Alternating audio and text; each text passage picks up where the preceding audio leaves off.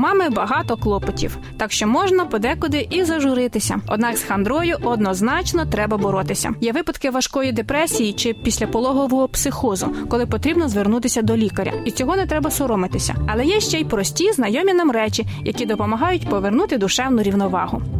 Статус мама.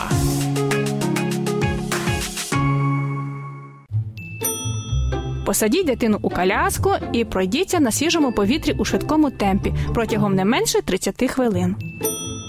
Поспівайте.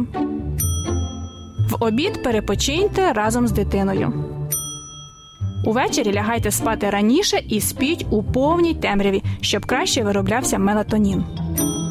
Одягніться у щось світле і в міру яскраве. Уникайте чорного та сірого в одязі. Діти найкраще сприймають жовтий та оранжевий кольори.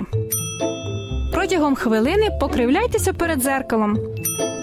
Опишіть свої емоції у щоденнику, особливо якщо розповісти про них нікому або соромно. Напишіть список позитивного у вашому житті. Не нехтуйте навіть дрібничками. Знизьте планку для себе та інших.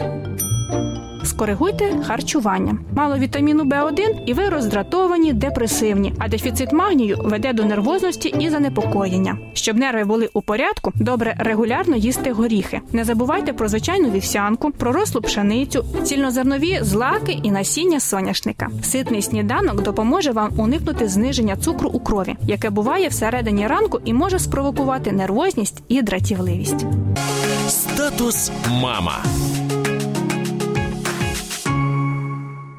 Ось такі ідеї ви можете спробувати для того, щоб тримати свої емоції під контролем. До речі, ще дуже допомагає молитва. Розкажіть Богові про все, що вас гнітить. А якщо важко говорити, просто помовчіть разом з Богом.